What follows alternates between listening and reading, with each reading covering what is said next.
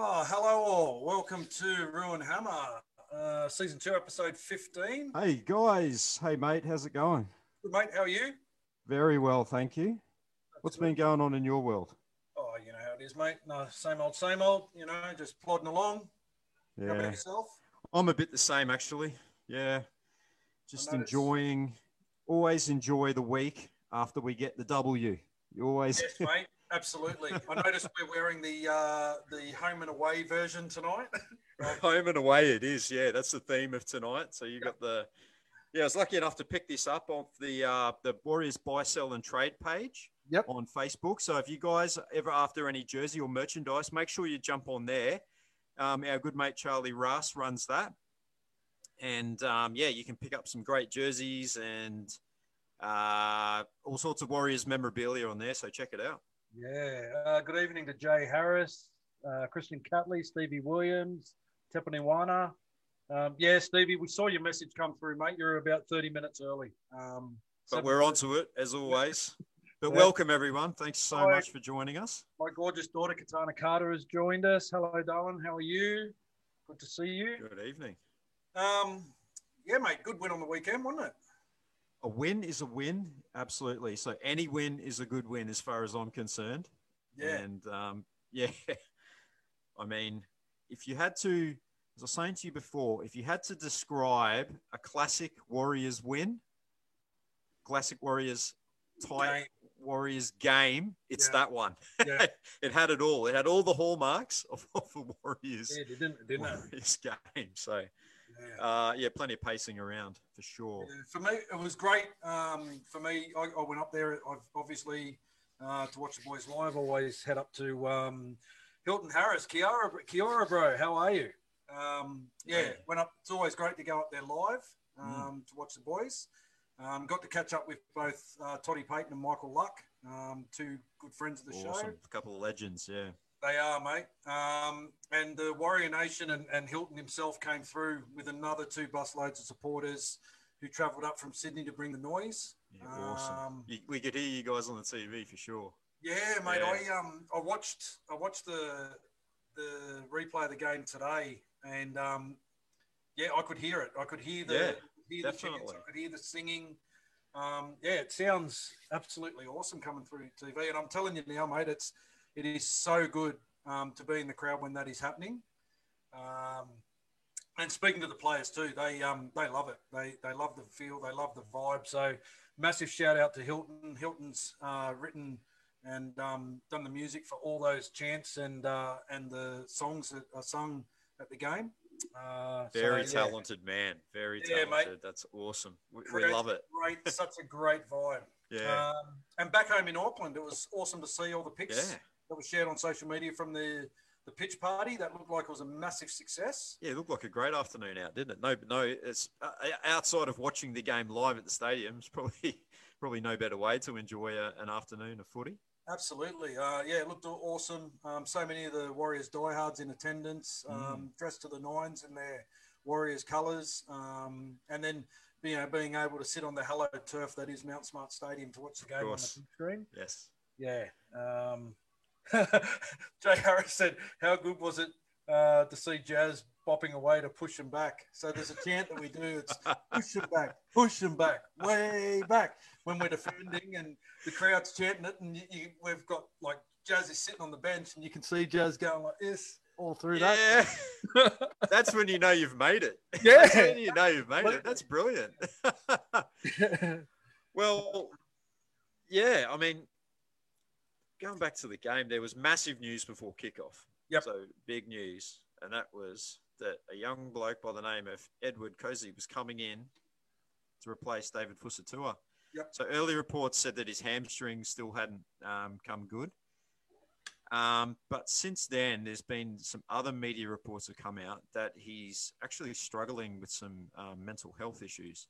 Yep. And look, if that's the case, we definitely hope that he's getting the help that he needs to get through this. Absolutely, mate. Yeah. Absolutely. Yeah. Yeah, because it Um, was yeah, it's distressing to hear that. And Yep. and I think we'd sort of spoken about that he hadn't really been himself for a while. Like you go back to last year, and obviously it's been an emotional time for him with the birth of his first child, and probably a lot Yep. going on in his life. So yeah, no, all, all the best to you, Fuss, and we hope that yeah, as we said, you get the the help and support, and we can't wait to see you back out there scoring some tries. Absolutely. Um, yeah, so Ed, Edward Kosi was named to play, and he only learned of it um, a few hours before kickoff. Yeah. So yeah, talk about being thrust into the deep end.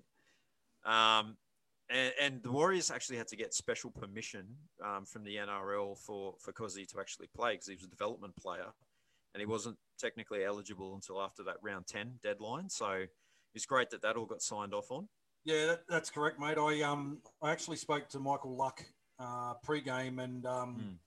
I actually got told when I walked in, Cameron George was pretty much at the gates when I walked in. I had a bit of a chat to him, and he, he gave me the update that Kosi would be making his debut. And then Yeah. uh, once I got into the ground proper and um, was having a chat to Michael Luck over the fence, he actually said that um, the Warriors had to get the permission from the Cowboys as well Mm. for um, Edward Kosi to play uh, because he is a development player. So hats off to the Cowboys for displaying great sportsmanship to allow Edward to make his debut because, Mm. um, yeah, we're certainly under a bit of an injury cloud with outside backs at that point.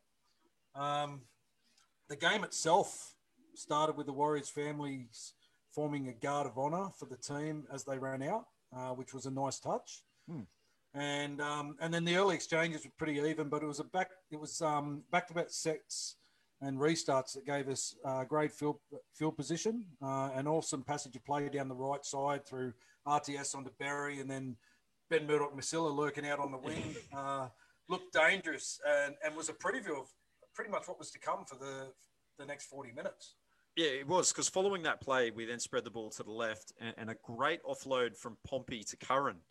Uh, sees him crash over the line. It looked like we'd gotten in nice and early there. However, unfortunately, just couldn't I think when he was trying to free up his hands to ground the ball, the ball just came loose there. So it's unfortunate for for Joshy Curran because he's been in great form lately and he definitely deserved a try. So Yeah. um, it's unlucky for him there. Um, Ken Ken was very good in the air early on. There was a couple of they they bombed to his wing a few times and he took it quite comfortably despite um, a lot of attention from Kyle Feldt, who's very good in the air himself. Um, so he, he did well there. And uh, the other thing I noticed early on, Reece Walsh t- took the bulk of the kicking duties, and Jeezy's got a big boot on him Yeah. he was dead set caning that ball downfield. Yep. Um, clearing kicks easily traveling, you know, like 60 meters on the fly. So the Cowboys were constantly, uh, you know, bringing the ball back from their own end. It was, it was an interesting thing uh, talking about Ken being good in the air Hmm. early too. Was that um, that Drinkwater and Valentine Holmes didn't target young Edward Kosi uh, Yeah. on the wing with their. With Yeah, their it's interesting, They- isn't it? Yeah. they chose to go to. I mean, I know um, Kyle Feldt's great under the high ball, Well, yeah. uh, and that's who they like to target. But um, Feldt up against Ken Maumalo is kind of a tit Like for for like, kind of yeah. play. Whereas you know on the other side, um, they, they had Murray Taulagi out there. Um, Because he's he's, because he's a big man, though. a, Kosi is a big yeah. man, but on the Mm. boo, you know, you, Yeah, you that's it, battled yeah. early. You know, Mm. it's it's kind of hard to come back from. Mm. Um, Drinkwater put in a, a, a long grubber uh, in that first half, early in that first half, that goes in goal, uh, touching goal, gives us a seven tackle set. Um, we get some great lead up from RTS. Sees Kodi throw a beautiful dummy and, Yeah. and streak away to score, showing great speed uh, and speed that we've all all been waiting to Yeah. see for so long. You know, um, uh, for some reason he balks. uh, was couple of meters out from the line and, and looks to like dummy again. I don't know if he was trying to set Rocco Berry up on the inside so he gets close to the posts or um, So what- it makes him an easier kick. But fuck, Kodi, just put the ball down, bro. Yeah, we've already been through that back in 2008. Come on. Yeah. Um, and he converts, and we and we're out to a good six 0 lead. Yeah, well, speaking of the man Kosi, um, unfortunately, the set after that, he puts us under pressure with a with an error, uh, with a bit of a loose carry there, and unfortunately, this is a bit of a an old habit that's creeping back in, in that not uh, not securing the set of six immediately after the points, and they say it's a bit of a cardinal sin in rugby league, don't they? It's like you gotta you gotta back up points with a solid set of six and get a good kick away, and unfortunately, there's been a few times this year where we've been a bit guilty of that. Um, so we, yeah, obviously we desperately need to get that out of our game. Um, lucky, lucky for us, Holmes uh, made a mistake on the first tackle, so it didn't really amount to anything. but we looked threatening in attack early. We threw the ball around, and we made we made pretty good meters on every set. And Kodi puts RTS away down the right side, and the 13th minute he streaks through back inside to Rocco Berry, who touches down for his very first NRL career try in his Yep. second game. Yep. So it's great to see him um, to get a try there and get a bit of boost of confidence. I think he had a pretty good, he's had a pretty good start to his NRL career, it must be said. So, Yeah. um, but unfortunately, Kodi, Kodi missed a fairly simple shot at goal there. Yep. So he iced, he iced the one before it fairly comfortably, but hit the post. So we got we got us out to a 10 0 lead anyway, which is very still a very good start. That was a shocking read from Justin O'Neill on um, Uh, Belfast check too. Yeah, he came out of the line so quick, but he, but he was on nobody. He's yeah, he's it was a it was a poor read. Um, no man's land. yeah. Um, I thought Walsh um, he was continually monstered by Coen Hess in the yeah, the um, early part of the half. Every time he kicked the ball, um, Hess was on him, uh, and eventually Hess got it wrong. Uh, he hit Reece both late and high because obviously while she was falling. Uh, Terrible ref had- combination. Yep. Yeah. ref had no hesitation in penalising. Um, Coen Hess got put on report, uh, and we take that penalty, and nothing else will come from that, obviously. Um, and Kodi took the penalty shot at goal, and we're up 12 0. And then the next set, um, Reece Walsh looks like he's he's caught on tackle six down the left side. He's kind of gone down the left side, went to put a kick in. Yep. The defense moves up pretty quick. He throws a loose offload that Tohu um, picks up, uh, feeds onto Kodi, who again splits the defense, um, finds Walsh in support on the inside, and then he turns it back on his inside to Big Ben, uh, Big Ben Murdoch Masila, yeah.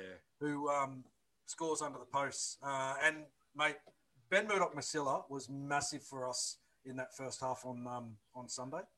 He sure was. Yeah, he he, he was a, a juggernaut, um, making plenty of meters, and it's just unfortunate the way it kind of unfolded for him, which we'll get to.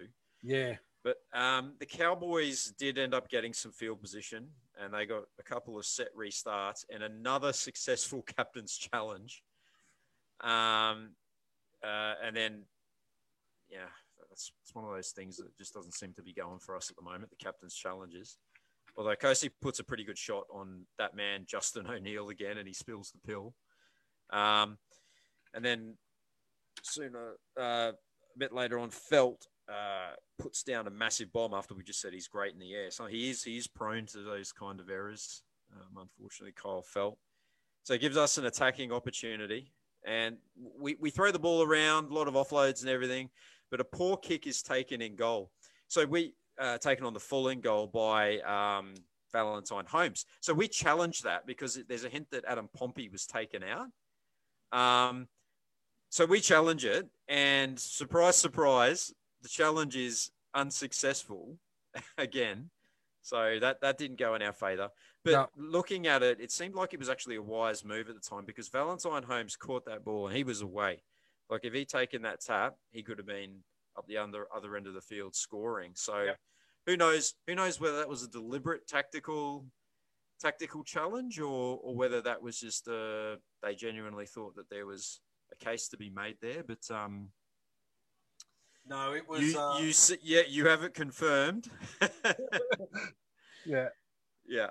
Yeah, I, So, I haven't yeah, it's- confirmed. I did ask um, our illustrious skipper after the game um, if that was the case because I thought it was.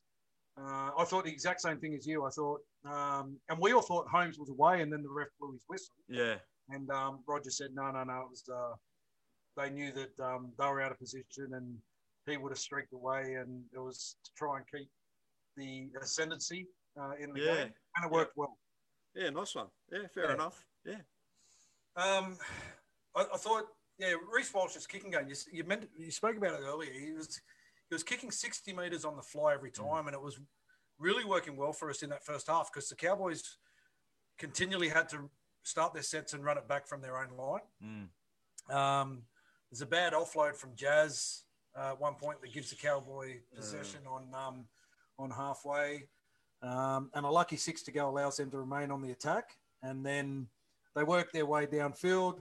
Uh, Jazz at marker shoots off the line, um, and Reece Robson sells him a huge dummy, which he buys, and uh, Purchases. Yeah. He's all and, in. uh, Reece Robson dies over for the Cowboys' first points in the game. Uh, Uh, yeah, it wasn't a good look that one. no, Yeah. Um, well, Holmes misses the kick, which again, which wasn't a particularly difficult kick, but it did did actually break up a sequence of 15 successful kicks at goal for him. Yeah. So Yeah. it's odd. It's odd. I, I, that surprised me actually, um, because he's not normally a noted goal kicker. I know he's kicked for Queensland before out of necessity, but um, yeah, he's obviously doing something right if he kicked 15 straight. But yeah, I would have thought he would have nailed that one, but he didn't. And another high shot on Kosi by our old mate, former warrior Lockie Burr, gave us some more field position. So this is late in the half. Nothing comes of it, but um, in the ensuing set, the Cowboys give away another forward pass. Geez, they made some errors in that first half. they did. And yeah, so Kodi, Walsh, Curran, they all combined to put big, strong, strapping Adam Pompey away to score under the sticks. Uh, Brandy Alexander was going nuts in commentary. He was. I don't think he had his pants on at that stage. No. but absolute peach of a pass from Curran to put Pompey away. Uh, that was that was one of our best tries this year for sure. Uh, 24 points to four at half time. Who was confident? Who was confident? Uh, no. uh, and I mean, you know, mate, as you said earlier, despite the, the lead, I was still very nervous. oh yeah, Uh, same here. the- I mean, you look at the round too. There's some big leads that already been run down this round. Yep. Um, and you know, the obviously the the momentum shifts and the six again uh, and the restarts has a lot to do with that. But Mm. let's face it, we're the Warriors. Um, and no lead is big enough until that 80 minute siren. It really isn't. It really isn't. No. Um, there's a penalty early in the second half that gives us a chance at field position. Um, and although, you know, again, an error relieves the pressure on, on the Cowboys.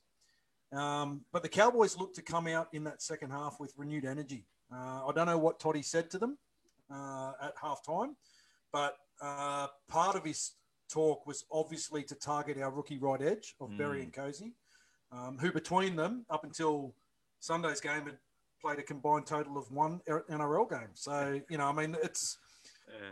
it's kind of probably disappointing for Todd Payten that the Cowboys didn't identify that themselves uh, yeah. in that first half. Um, As you said, not even targeting them with the kicks. no, It, it, No. it clearly wasn't. It clearly wasn't even in their on their radar. no. Well, the Cowboys, the Cowboys marched upfield, so so the momentum was really starting to to change in the game, and um, the Cowboys marched upfield, and they get a repeat set again after Ken fails to clean up a kick, and then Drinkwater puts in a pinpoint grubber, and Taulagi pounces on that one, and Yep. Holmes converts that to make it 24-10 the 45th minute. And I- whenever I'm watching a game. And we've got a bit of a lead. It's like the, the 10 minutes straight after halftime are always fairly crucial if you can hold them out for that 10 minute period, then, you know, it gives you a bit of confidence that you can go on with it. But any points that you concede early in half, especially with a big lead, is, is, is never ideal. No. And the very next set, they target our, as you said, they, they start targeting our inexperienced right side, and Holmes puts Taulagi away again, who finds Drinkwater back in support. And he scores to make it 24 16 in the blink of an eye. And this is absolute concrete proof that you can never relax as a Warriors supporter. No. One minute you're cruising, the next minute, geez, where did that 20 point lead go? Reduced Yeah. to eight points. Home, yeah, so Holmes converts that. Um, and it was, a ve- as I said, a very costly opening 10 minutes. And I think that really swung the momentum around. Mate, I remember when I used to play many, many, many, many, many years ago that, um, and every coach I ever had was always, always maintained that the 10 minutes prior to halftime and the 10 minutes straight after halftime are the most Crucial. important 20 minutes of the game. Mm, Um, and it's a, a, a lot of games are won and lost at that point in time. Um, so yeah, so for the Cowboys to come out and score two tries, bang bang, um, Yeah. and and go from you know 24-4 to 24-16 uh, was a real worry. Uh, and Wasn't you know the momentum had clearly swung uh, in the favour of the Cowboys at that stage, um, and we were the side that were continually running back from our own line and struggling to get any field position. We did have some great ball movement on the last between Pompey and, and Reece Walsh, who Uh, picked it up from his bootlace, bootlace to race upfield and then put Ken over in the corner. But again, uh, you know, the ref awards the try, but the bunker, which is the natural enemy of the Warriors, Yep. Um, injects itself and unfortunately deems that Josh Curran gets a touch on the shoulder, constituting a knock on. Now, knock-on, Yeah. yeah, seeing this live, I didn't think it was a knock on, um, but you know, it is what it is. It's, the Yeah, it's the rules are the rules, I suppose. So, yeah, I mean, it, it was deemed to have travelled forward off the shoulder, and as you Yeah. said, constitutes a knock on. So, yeah. Anyway, it's a double. It turns out to be a double whammy yeah, because not only did we not get the try, but then we went back to about the halfway mark where that happened, Yep. and the Cowboys are straight back in good field position where the knock on, knock on actually occurred. yeah, So um, Walsh Walsh then put, puts in a big play where he cleans up a kicking goal and makes it back to the field of play. Now this was a bit of a bizarre set of circumstances that occurred here. So a penalty is awarded to the Warriors because because Holmes managed to get back in, and it looked like he was picked up and dragged back in the in goal area. And we know that you can't make that second effort. And, and we not everyone having the commentators commentate for us. That that's exactly what we thought the penalty was given for. Exactly. And the commentators were, were baffled themselves, saying, hang on, like you, you can't do a second effort. And they, so the penalty was, was actually awarded for Valentine Holmes being inside the 10. Correct. And of course, the Cowboys challenged that and they had a look at it. And so then they end up deeming that Valentine Holmes was not actually inside the 10 because he, the, the play went on for 10 meters or, you know, how, how that works. And, um, they actually so the Cowboys then actually got to keep their review. Yep. Because that's what they had challenged. Yep. But they said the penalty was given not for the second effort, but actually for a high tackle. There was Yeah. actually no no mention. The, the tackle was high, and it probably was worth a penalty. But I just can't understand how the how they were allowed to get away with that second effort. It's just it's just bizarre. I think everyone was like scratching their heads, and uh, it would have been even more bizarre for you guys at the game. Going, what's just Well. To, to be quite honest, it looked like it was uh, a waste of five minutes because that whole thing seemed to go on for five minutes. Now, Yeah, maybe it's a ploy by the Cowboys um, to slow the the play down a little bit. I, I don't know Yeah. whether they were getting fatigued or what have you, but they were the side that was on the attack. They yeah. See, that's why it seems odd that they would sort of, yeah, Yeah. So, but everyone in the stands where we were sitting, like we're shaking our heads, like, well, what was the point of challenging it? Like, why challenge? yeah, Because they just got penalised for something completely different. yeah, and, and and but crucially, they got to keep their challenge as well. Yeah. Like they. I, I don't know what is with their opposition just having all the luck with the challenges. It's just bizarre. Yeah. Anyway, we, we we end up so from that we end up getting some rare field position, and um, after another penalty, so marches us right up into the red zone. And Curran takes a quick tap up field, but unfortunately, uh, Walsh made a mistake on the very first tackle, sort of grabbing at the ball a bit, little bit too eager. So just completely released the pressure valve there on the Cowboys. Yeah, it did. Much needed field position for us at that time. So Yeah. yeah, And the Cowboys c- completely gained control um, of, the, of, of the game at that point because the mistakes that we were making, like starting to creep into our game. Uh, we're coming off our own line. Tohu made a rare mistake at one point. Also, Sironen later in the half. Hmm. Uh, but then there's a point where Tohu puts Walsh away, uh, who darts upfield, loses his footing, jumps back up to his feet, and then while he's looking for support, um, he gets the ball pretty, or he gets taken from behind, it's and the ball kind of comes out. blindsided by Holmes. Yeah, Yeah. and And um, and again, it's a it's an error, but it shows like that play and the play earlier where they put Ken, Ken away where the try was disallowed. Um, Curran with his tap. Mm. It shows what we can do and how dangerous and our potent our attack can be with the Yeah. speed in our back line now, um, which is you know obviously something to look forward to in the coming weeks. Uh, it's, it's great to see. Yeah, Yeah. like he's got speed to burn there finally. Yep. Um, Taumalolo knocks on and uh, sorry, knocks knocks out Ben Murdoch Masila after a strong charge, and then obviously while BMM's getting attended to, they they show a lot of replays of it. Yep. It looks like he's kind of leads with the forearm, and there's a bit of an elbow to the head as well. Yep. And like I've definitely seen that stuff penalised before. So have e- easily, and they had plenty of looks at that. I know, I know, it looks worse in slow motion and everything, but like we've we've definitely seen that penalised. But of course, yeah, no penalty. No. Um, you got to wonder, although if it was a player like Jazz, Warrior Hargraves, Etherington, Yeah. whether if it was one of those blokes that there would be a different um, different set of circumstances and the penalty would actually be given. Yeah. Um, and Curran had a fight to charge accidental head contact last week as well. So Yeah, I know. And that's Yeah. that's where it kind of weird for me. Like, yeah, like accidental head he- he contact. him Well, I mean, he got he- charged for it. He yeah, and then he followed through, landed, Yeah, yeah, landed it with his elbow on his on his jaw. And I thought, well, if they don't get him for one, they'll get him for the other. But yeah, absolutely nothing, nothing, absolutely nothing. And and of course, Taulagi scores his second try minutes later to put all our collective hearts in our mouths. Seriously. Uh, oh, geez. And then Holmes misses the kick, scores 24 20, and there's still 14 minutes to go. And I think I think most of us are sitting there going, sitting there sort of resigned to our fate. You know, we've been through this before, haven't we?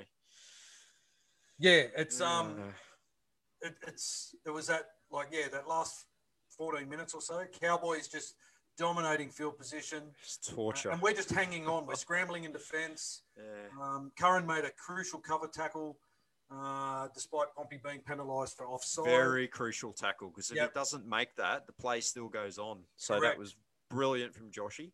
Um, Yeah. Holmes tries to throw a floating pass out to to Alungi, uh, and again it floats forward. Luckily Holmes. Holmes Brady. Yeah. yeah, which gives us a reprieve with seven to go. Yeah. And then Sironen mistake 40 out, puts us Yeah. right back under pressure. Um, There's the story of the second half. oh, mate.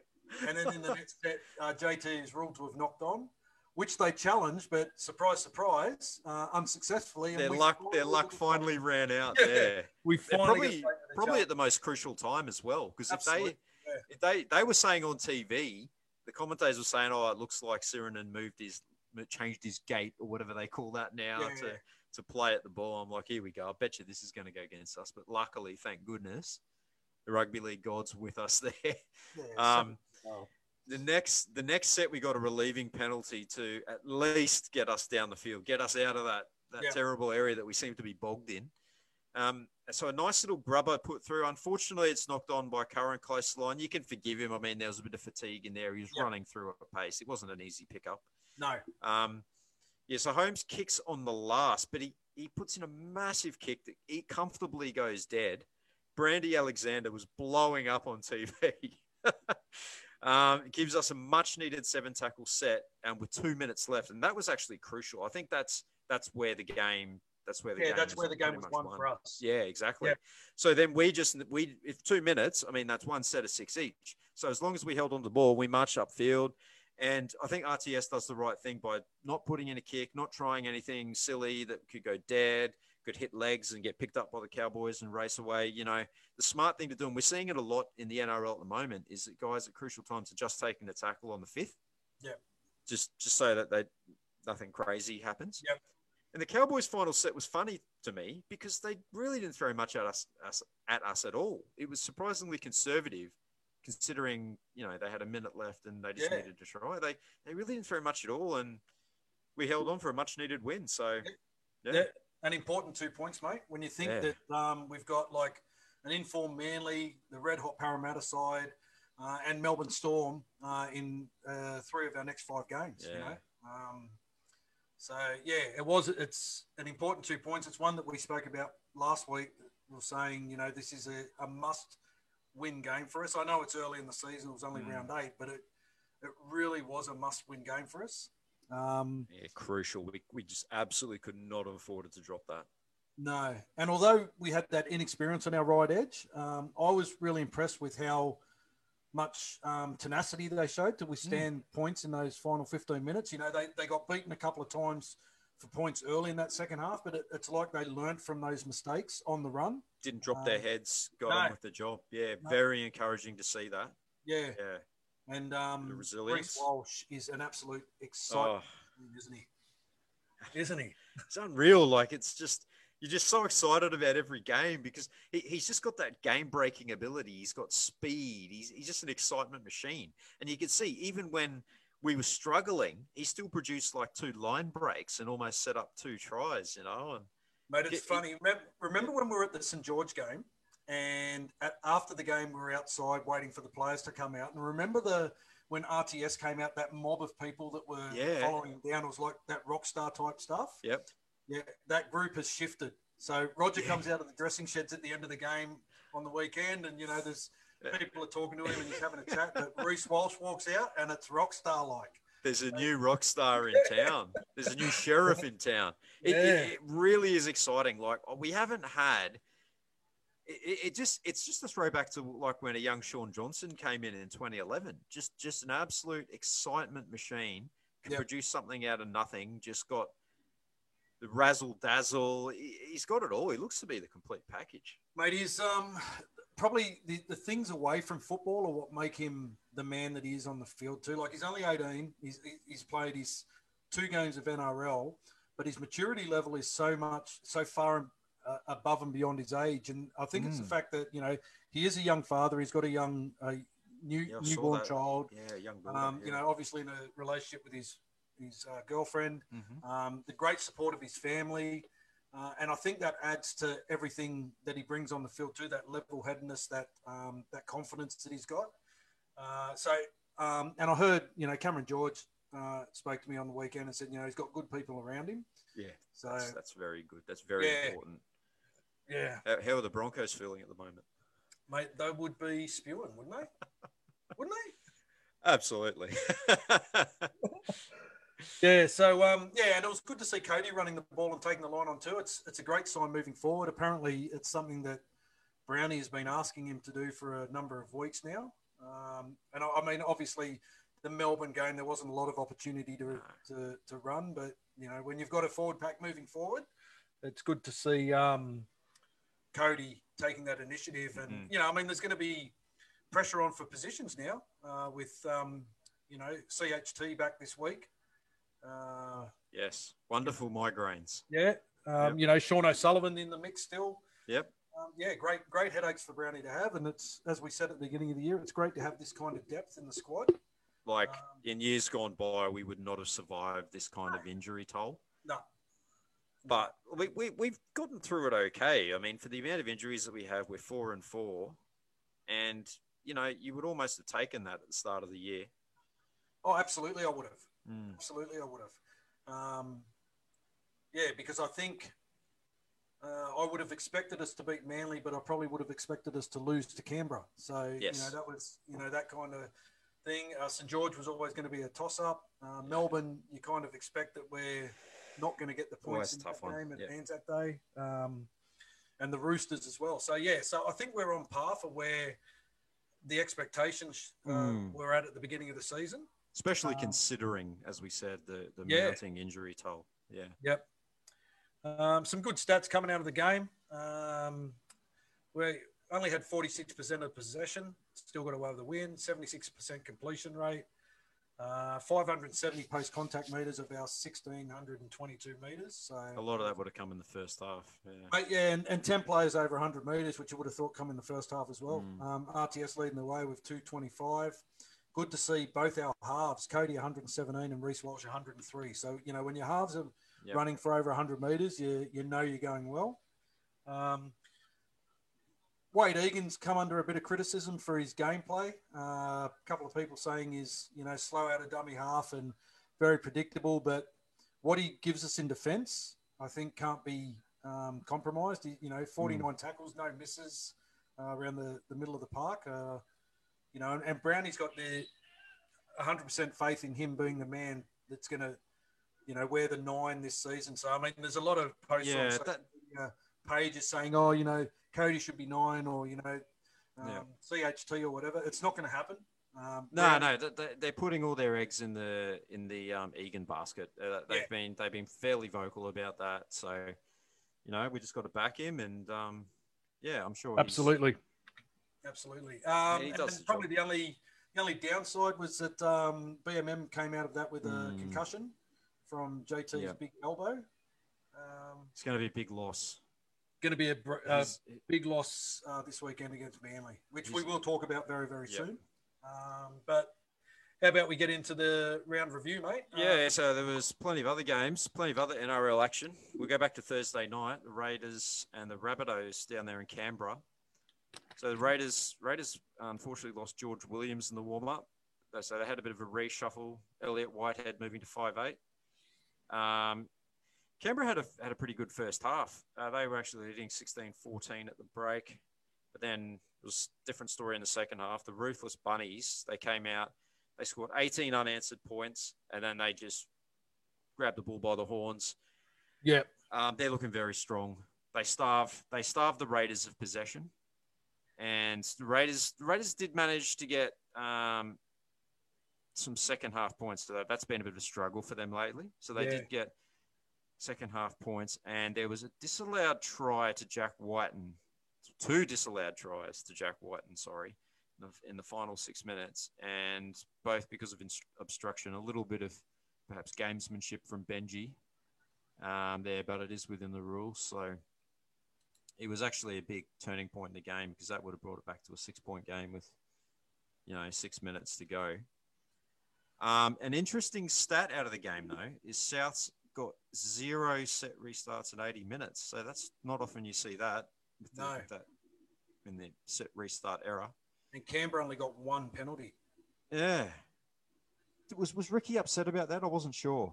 Was was Ricky upset? I don't know. I I, I, couldn't quite tell from his conference. Yeah, he's hard to read, isn't he, Ricky? Yeah, yeah, I don't don't don't really know what he's what he's thinking, eh? No. It's, um, but it's not like him to really like, you know, have a whinge or anything like that, is it? He usually just you know gets on with it. But uh, Benji Marshall did surpass uh, um, Adam Blair's record of the most games by a Kiwi in the NRL, so he now stands alone on 332. That's a yes, great milestone for Benji boy. The Matua Benji Marshall. Um, Mm. yeah, he's, he's wound the clock back. He's playing some good footy. He is, isn't he? Yeah. And there's probably a lot of clubs, us included, who are looking at him thinking, oh, he would have been a good investment for this year. Um, you know, the Bulldogs, how they missed that one, I don't know. Yeah. Uh, Friday night, Storm 40, Sharks 14. Um, Sharks had former Storm player Will Chambers making his debut for the club uh, at At AAMI Park. Um, it was a nice little uh, thing when he ran out on the field and he clapped towards the people in the stands and they all gave him a, a bit of an ovation. Uh, Yeah, welcome right, home, nice. so to speak. Um, Sharks came out, surprised everyone with a gritty first half. I thought um, they took Yeah, a eight six right. lead into half time, but um, you know, no doubt the Storm would have been on the ref- the receiving end of a classic Craig Bellamy spray um, during that halftime break, and it obviously worked uh, because the Storm came out and scored 36 unanswered points, which included a Reimis Smith hat trick. Um, so, yeah, It should have been about 50, but Munster kept missing, missing from in front. How, good was uh, how good was Bellamy's reaction to that? Um, and that's the thing, like that. That's where the, they've got some issues with their goal kicking, haven't they? Like with if little Pap Yeah. and even little Pappy's not. You know, he's by no means a frontline kicker either, is he? He's a he's a stopgap option. So yeah, they'll have to try and um, because I mean, when you get finals time, that could be crucial Absolutely, um, yeah. in, in close games. So they're Yep. going to have to sort something out there. yeah. But uh, yeah, obviously that's their problem. Yep. Uh, the second the second game on Friday night wasn't this a bizarre game? Broncos 36, Titans 28. Titans dead set jumped out out of the gates and led 22 0 after like 15 minutes or something, wasn't it? Yeah. And you're like, they're dead set going to win by 50 here. Yep. The ease of those tries, you're like, and the Broncos faithful would have been like, oh, here we go again, you know. Um, AJ Brimson gets sent to the sin bin for 10 minutes though. And the Broncos capitalized, and there was a big momentum switch, and uh, which was evident. And they came back to level the scores at 22 all at half time. So, geez, when was the last time we had a 22 all half time score? Um, outside of the under 20s. Yeah. uh, yeah, defensive tussle there in Brisbane. Yeah, um, and the Broncos continued that good form in the second half. They they uh, put on a few tries. Titans kind of put on like a mini comeback there. Uh, they had two disallowed tries to David Fifita, who had a pretty quiet game. They uh, old uh, uh, Tevita Pangai Jr. kept him a bit quiet. So Yeah. maybe that's the secret to shutting down the Titans. But they Oh, uh, are they they are on a bit of the- yeah. Sorry. I was going to say they're going to tell us he had the flu and was in hospital like he was the week before. Oh yeah, that's right. Yeah, of course Yeah. he had the man flu. Was in hospital. yeah. Uh, they're, they're on they're on a bit of a decline though. The Titans they have conceded like thirty plus points in the last three weeks. Yep. Yep. Yeah. So Bron- I mean, you know, I mean, yeah. the Broncos have got have, have got players coming back now. Like you know, they started Mm. the season with a couple of injuries and you know a couple of guys out through suspension, but um, they're starting to find their foot. And Tyson Gamble was a great gamble Mm. by Yeah. um, by Kevy Walters. You know, so um, so there you go. Like this could be the turning point for the Broncos. Uh, it'd be Yeah, it interesting. be. Doubt it, but I could. It could be. Yeah, yeah, and they yeah they have they have uh, apparently lost uh, another player to the Storm as well. Oh, Xavier Coates. Xavier Coates, yeah. Yeah, Uh, so they're still they they re-signed they've re-signed um, Stags. Stags for four year deal. So um, that was a big win. But yeah, if, if they do end up losing Coates, that's a massive loss for them. Yeah, absolutely. Um, Panthers 28, Manly 16. Uh, this was a game that the Panthers took to Bathurst. Mm.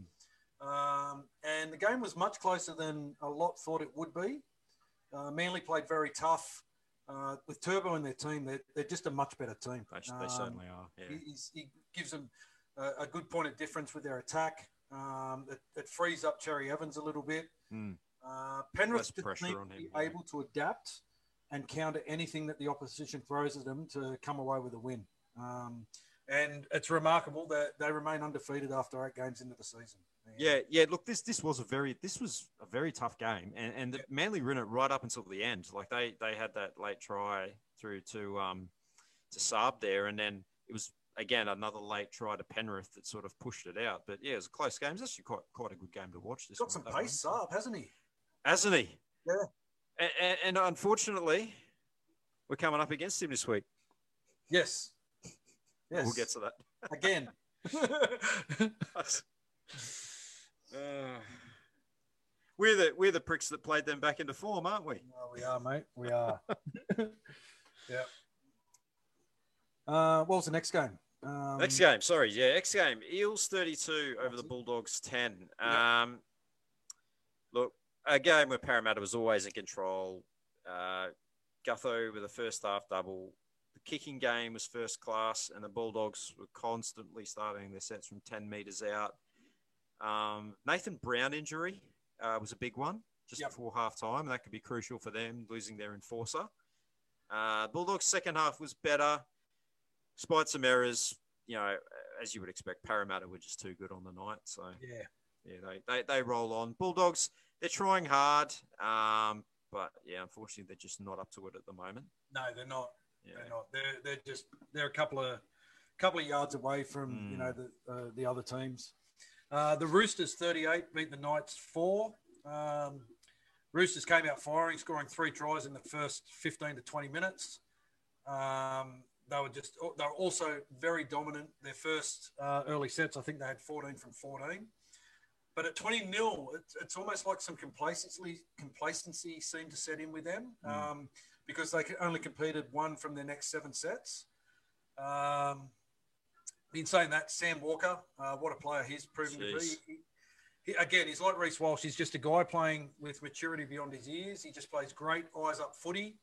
Um, you know, what's he, four or five games into his NRL career? He had that's it. one try, five try assists, five goals.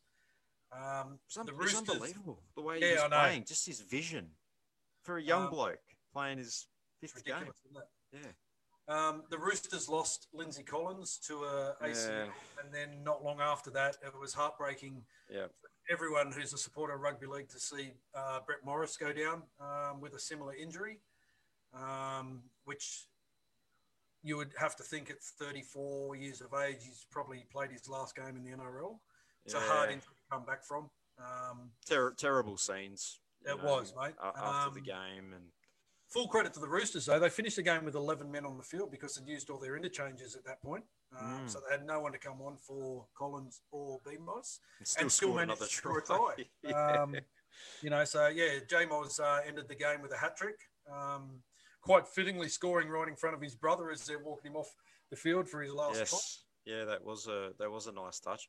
Um, I'm, I'm quite disappointed about Lindsay Collins' injury because he would have been a big uh, factor in my beloved Maroons setup this year. So Yeah. unfortunately, we're going to have to do the job without him. Yep. Yeah, absolutely. So the next game might be of interest to someone that we know. Yep. Tigers 16 over the Dragons 8. He Here we go. he was a happy man. at, at the, at the gong. It's not an easy place to win at. We had a young bloke named Zac Sini on debut for the Tigers, sporting a very Bronko Djura look. Now, does anyone remember Bronko Djura from the 80s? Uh, South Sydney player. Um, I, I tend to He think actually, he actually looks a little bit like um, Tiger, the Tiger King. Uh, Tiger King, and also he looks like uh, Ronnie Ronnie Palmer's illegitimate son as well, or the Cougar. Yeah. Zac Sini is the Cougar. But uh, uh, great look, isn't it? The old Yeah. uh, business at the front, party at the back. But um, close game, very close game, and it was hard to tell who really had the ascendancy in this one. Yep. Um, there was one try each in that first half. Tigers took it to the Dragons in the second half, and um, B, yeah, BJ Leilua, uh, returning to first grade, Yep. had a had a had a fairly strong game and scored a crucial try there at the end put it out to beyond an eight point margin, um, which was enough for the Tigers to go on with it. Yep. The Dragons are only sixty seven percent completion rate. Um, you know, you can't win games with that kind of ball control. No. You, you can't. You No. just can't. no, you can't. Uh, they're in a bit of a funk at the moment, the Dragons. Yeah, they uh, are. Hopefully for the Great One, that's a sign of things to come for the Tigers. only for two weeks until then, until they come up against. I was us. just going to say, yeah, maybe for the next two weeks, but that's it. Um, great scene seeing Zac Sini score his first try. Yeah, wasn't that front of great? Stand where Yeah. his mates are all kind of brought back memories of um, Charlie Staines when he scored his tries last year in front of in his debut match. in front of Yes. his mates for Penrith. Got the old lockjaw. Yeah. yeah, but um, yeah, no, it was a good win by the Tigers. Um, and you- you're right, the Dragons. The Dragons are one of those sides that you can't you can't put a you can't put a thumb on on, on where they are. And losing It's Zac weird. Lomax is a big loss. He's out. He had surgery. He's out for four to six weeks, I think. So. Um, He's a big loss because his his goal kicking is uh, pretty good, and He's a bit of an X factor in attack as well. yeah, he is too, especially with uh, the- their kicking game. Uh, ben Yes. kicking game is uh, he's very good under the high ball. Him, Uh, him and Ravalawa had a good combination out their side as well. But it was noticeable when it was right in front of us in that game that we were we were at. So, the silverback. so what do you reckon, mate? Time for a set of six. Time for a set of six, mate. Uh, All What right. are we going to start with today? I'm gonna I'm gonna start. So the first tackle one. I'm gonna talk. I Want to talk a bit about rugby union converts. Oh, yep. So we haven't seen a rugby union to rugby league convert not since the days of Ray Price, Michael O'Connor, Matthew Ridge, and Ricky Stuart. Have we seen like high profile rugby players make the switch over to to rugby league? I, I, I probably won't include Garrick Morgan in that, who had a failed stint at the Crushers. Yep. They're back in their first season. Marc Ellis at the. Mark, that's right, Mark, Ellis, uh, uh, Mark Robinson. Yeah. Yeah. So um, Mark Carter uh, your your namesake, Mark Carter, came from rugby union as well, Yeah. didn't he? So and Johnny Kirwan. yes, of course, John Brando Kirwan. Yeah. Oh, we can keep going on, can't we? Oh, yeah, well, they're all coming out now.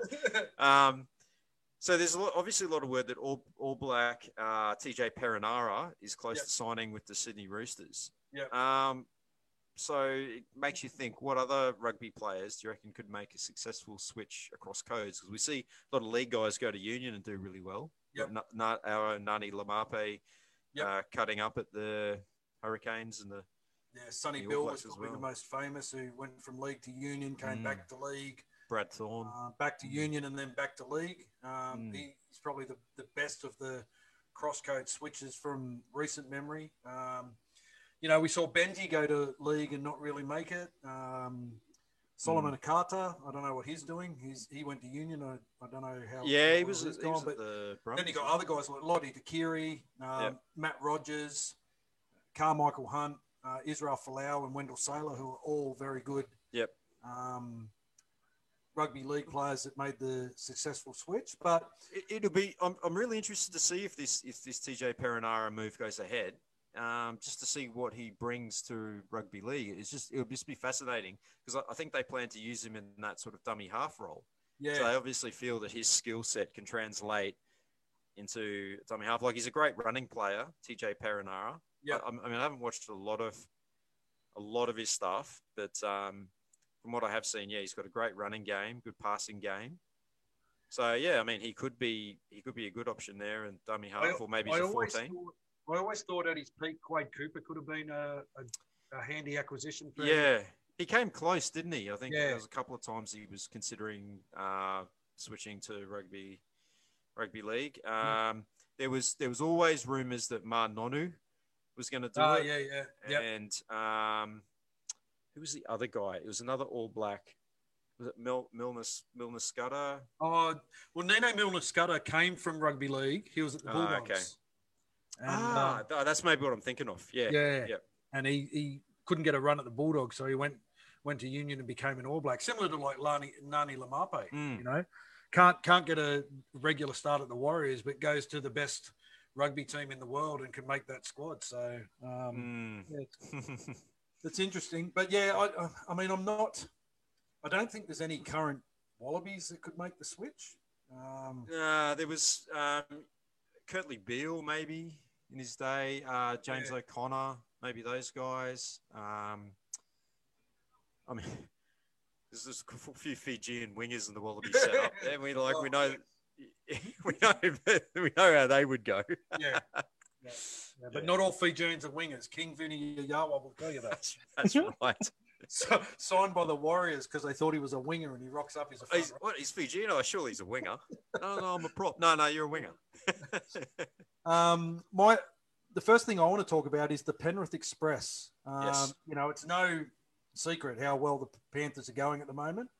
Um, they've now gone 25 um, to one uh, in the past 26 rounds of footy that they've played, including you know last season's final series.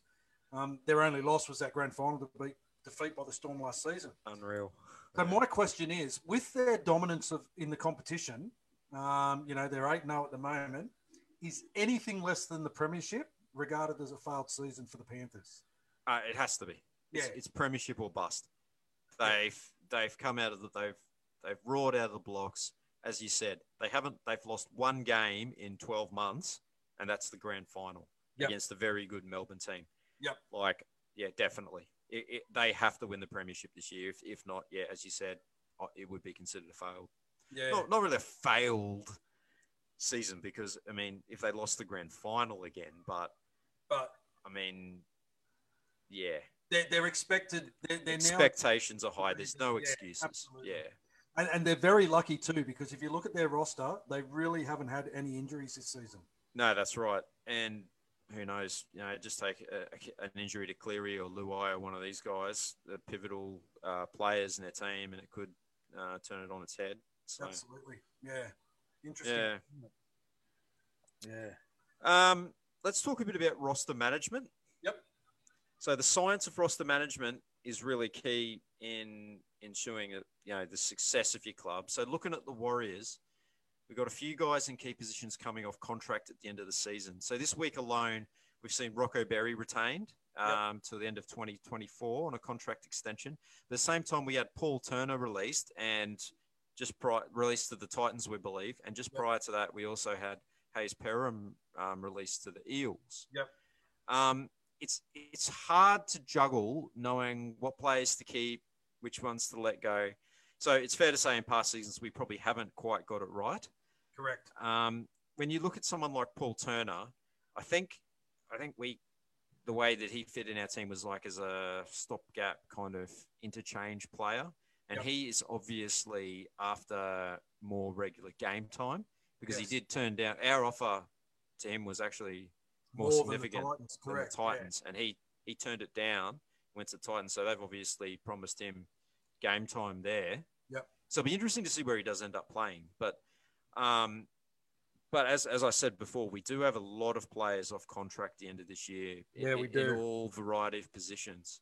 Um, you know, guys like uh, Hiku and Pompey. So they're basically two centers or wingers. We got uh, Bunty off contract. We've Yep. lee um, in the Uh, forwards. Lisa Narmow's off contract. I Lisa think. Narmau as well. Yeah, Jazz Jazz is off Jazz is contract. off contract. There's a lot of decisions to be made by the club, and it can be, it's, it's going to be, you know, it'll be interesting to see who we do end up retaining and and see who else, you know, is let go. Um, It's it's interesting too, isn't it? When you think about like, um, I would say this season we're going along quite nicely, Mm. and we've got our roster management pretty good. I would say, um, and I, and I'm only basing that on the fact that you know we've had a mountain of injuries and we've had guys come in and know their role and fill fill those spots and play good footy. It's interesting when you think, uh, like Michael Luck said when we spoke to him the other week, that after 2011, uh, if they had kept a lot of that squad together for 2012, they probably could have done bigger and better things. And Yep. Jazz said the same thing after the 2018 season. He said, you know, Yes. a lot, couple of guys were let go, and if we had have only kept that squad for another season, we could have been able to build on something bigger. So I don't know. Maybe are the Warriors in that position again now, where we look at signing a couple of these guys on one-year extensions just to keep the nucleus yeah. of this squad together to keep the momentum going through. Because I mean, obviously, every time you make changes to a roster, um, you know, the, you've got to go through that teething period where you know guys are learning new systems and so forth, and the existing players are are learning the play or the role of that that new person coming in. Um, so yeah, it's um, it's an interesting one, isn't it? yeah, and a lot of lot of sort of decisions to be made by Peter O'Sullivan and the, the club as well as to who Yep. they offer contracts to. And I mean, there's a lot of guys there that I'd love to see retained. So Yeah, absolutely. probably the almost the bulk of those blokes Yep. off contract you'd love you'd love to see go around again for the club. Yeah, yeah, I agree. Um, fingers crossed, mate, that they get it right. Mm. um, you know, but as, as, as you did say, it is a science of Mm. um, trying to keep those that, that roster management happening. You know, spending the right amount of money on the right players uh, and getting the right players that you know can do a job for the club. Mm. Um, so yeah, Rudova to come back into the squad next season too. Yeah, I, um, and I dare say Kodi uh, Kodi's brother Jayden will probably come back in on a training Yeah. trial deal again um, next season. But uh, yeah, from his injury, yeah. yeah, um, mate. I want to talk about captains. One Hmm. captain or two. Mm-hmm. Um, so we've seen over the past few seasons the ever increasing trend of having co-captains or a leadership group where the captaincy is rotated. I think there was a point um, where it might have been uh, the Tigers, was it? They had five rotating captains at one point. Yeah, Um, it's a bit confusing. yeah, um, yeah. Uh, of all the six, of the sixteen NRL teams this season, there's only seven teams that have opted to go. Uh, there's seven teams that opted to go with the co-captain scenario, and the rest, the other nine, are going with a uh, single captain.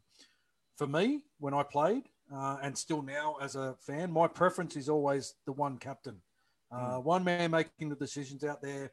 He's the extension of the eyes and the ears of the coach. Um, it's one clear, concise message from one voice. Uh, I'm all for leadership groups, don't get me wrong, where Yeah. there are different people with different viewpoints that can make suggestions during um, training and team meetings and all the rest of it, you know, and there might be younger players who might feel that they can approach a certain player more than they can approach a, a different player. Mm-hmm. But for the 80 minutes on the field for me, it's always just one man, one voice, uh, one captain. That's the way I see it. Yeah, I, I tend to agree with that. I, I, I remember in 2001 or 2002, we had, was it Stacey and Kevin Campion Mhm. As co-captain? So we have, we, we're no strangers to that scenario, but um, we have, um, I think, yeah, like you said, take the confusion out of it. As you said, one voice on the field. Yep. Yeah. And like leadership groups are great, as we saw with Brownie setting up the leadership group at the start Yeah, of the year. I mean, every club to- needs them. It's great to have that and it's great to it's a great way to bring younger guys in as well and give them that sort of leadership experience as well that's great but oh yeah i think on the field one voice uh, leading the team Yep. Yeah. Next point, mate. so the next point is yeah so we all saw the news this week it's the fall of manu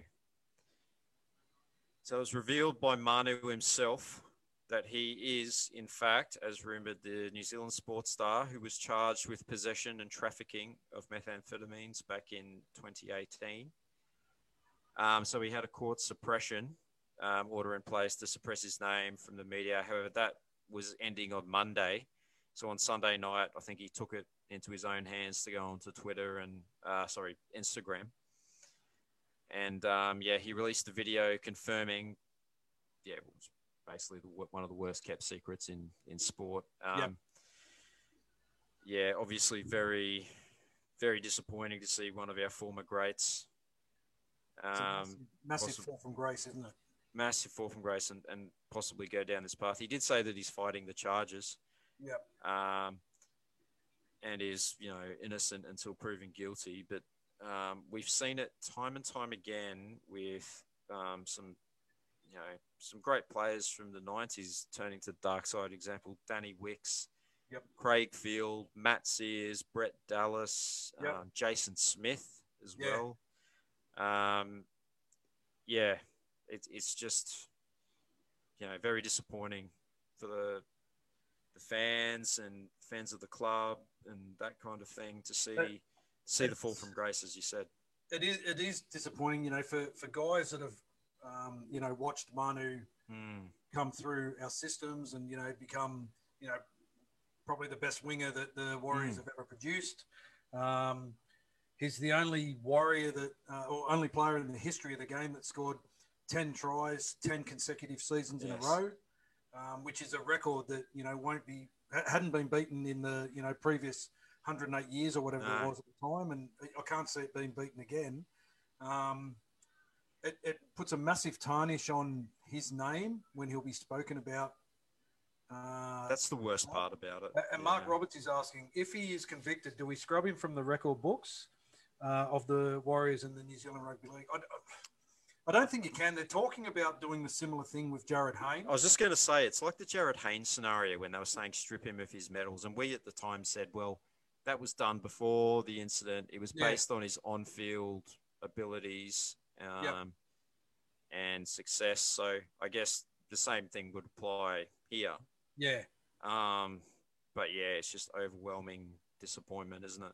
Yeah, there'll, there'll always be an asterisk. If, if he is convicted, yeah. there'll always be that asterisk next to his name of, yeah. you know, was a club great, but, uh, and as you said, mate, we've seen it time and time again with guys who retire and, and they go through that, that, um, that, that depression or whatever it is where they, they don't get that high anymore from yeah. you know the the throngs of people chanting their name and um, you know they turn to other means of yeah it's it's it's like they they earn a lot of money during their career and they play and then when that all ends exactly as you said like there's there's like a void in their life and they don't really know what to do with themselves after it and they fall into these these kinds of things and that's why it's so important, I think, for the like setting up young guys with education and, and like Absolutely. a real a career path that they can go straight onto after rugby league. Because not everyone gets media jobs, you know. There's only a certain amount of those going around, and everyone's got to do something after rugby league. And you see yep. some of the guys that we we've even spoken to that have had that have gone on to, to other career paths as well. Yeah. And you know, you, your playing career you can probably play till you're about like 35 maximum these days, depending on the position you are, if you're lucky.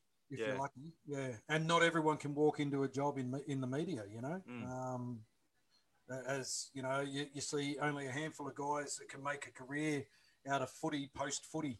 Um, yeah. You know?